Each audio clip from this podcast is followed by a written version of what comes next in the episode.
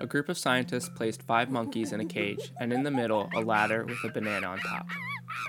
Every time a monkey went up the ladder, the scientists soaked the rest of the monkeys with cold water. After a while, every time a monkey would start up the ladder, the others would pull it down and beat it up. After a time, no monkey would dare try climbing the ladder, no matter how great the temptation.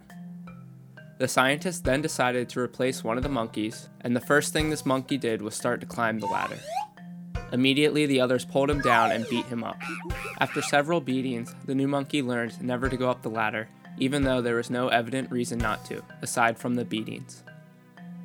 The second monkey was substituted, and the same occurred. The first monkey participated in the beating of the second monkey. A third monkey was changed, and the same was repeated.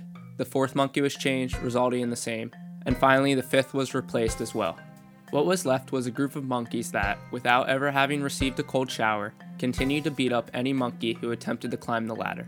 If it were possible to ask the monkeys why they beat up on all those who attempted to climb the ladder, their most likely answer would be, I don't know, it's just how things are done around here.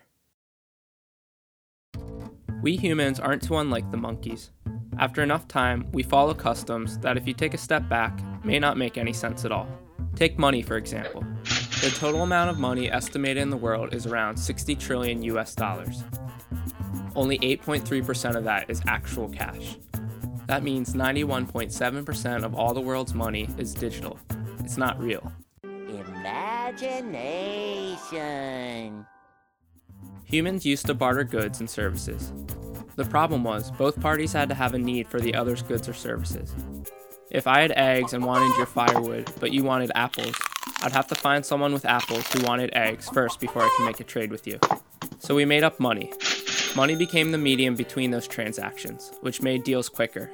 A lot of cultures used things like shells or deer antlers, things that were rare or useful enough to be valued on their own. And later we used stones and metals.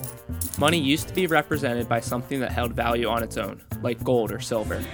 But a lot of money today isn't backed by anything, except the agreement among ourselves that we will honor the money. So a blend of cotton and linen that doesn't have much use on its own is what people work 40 hours a week for, exchange actual useful goods for, and even kill over. Just because we all agree that it's worth something. A system that we can't always explain, and it's just how it's always been. Money. It's the root of all evil. Money talks. Biggie said, more money, more problems. Cuba Gooding Jr. said, show me the money. The best things in life are free, yet nothing in life is free. Today we talk NBA free agency. We explain the salary cap and react to all the signings that happened last week. Oh, yeah, and we have a special guest. Millions of people watch the NBA every season, rooting for their favorite team and picking their favorite players.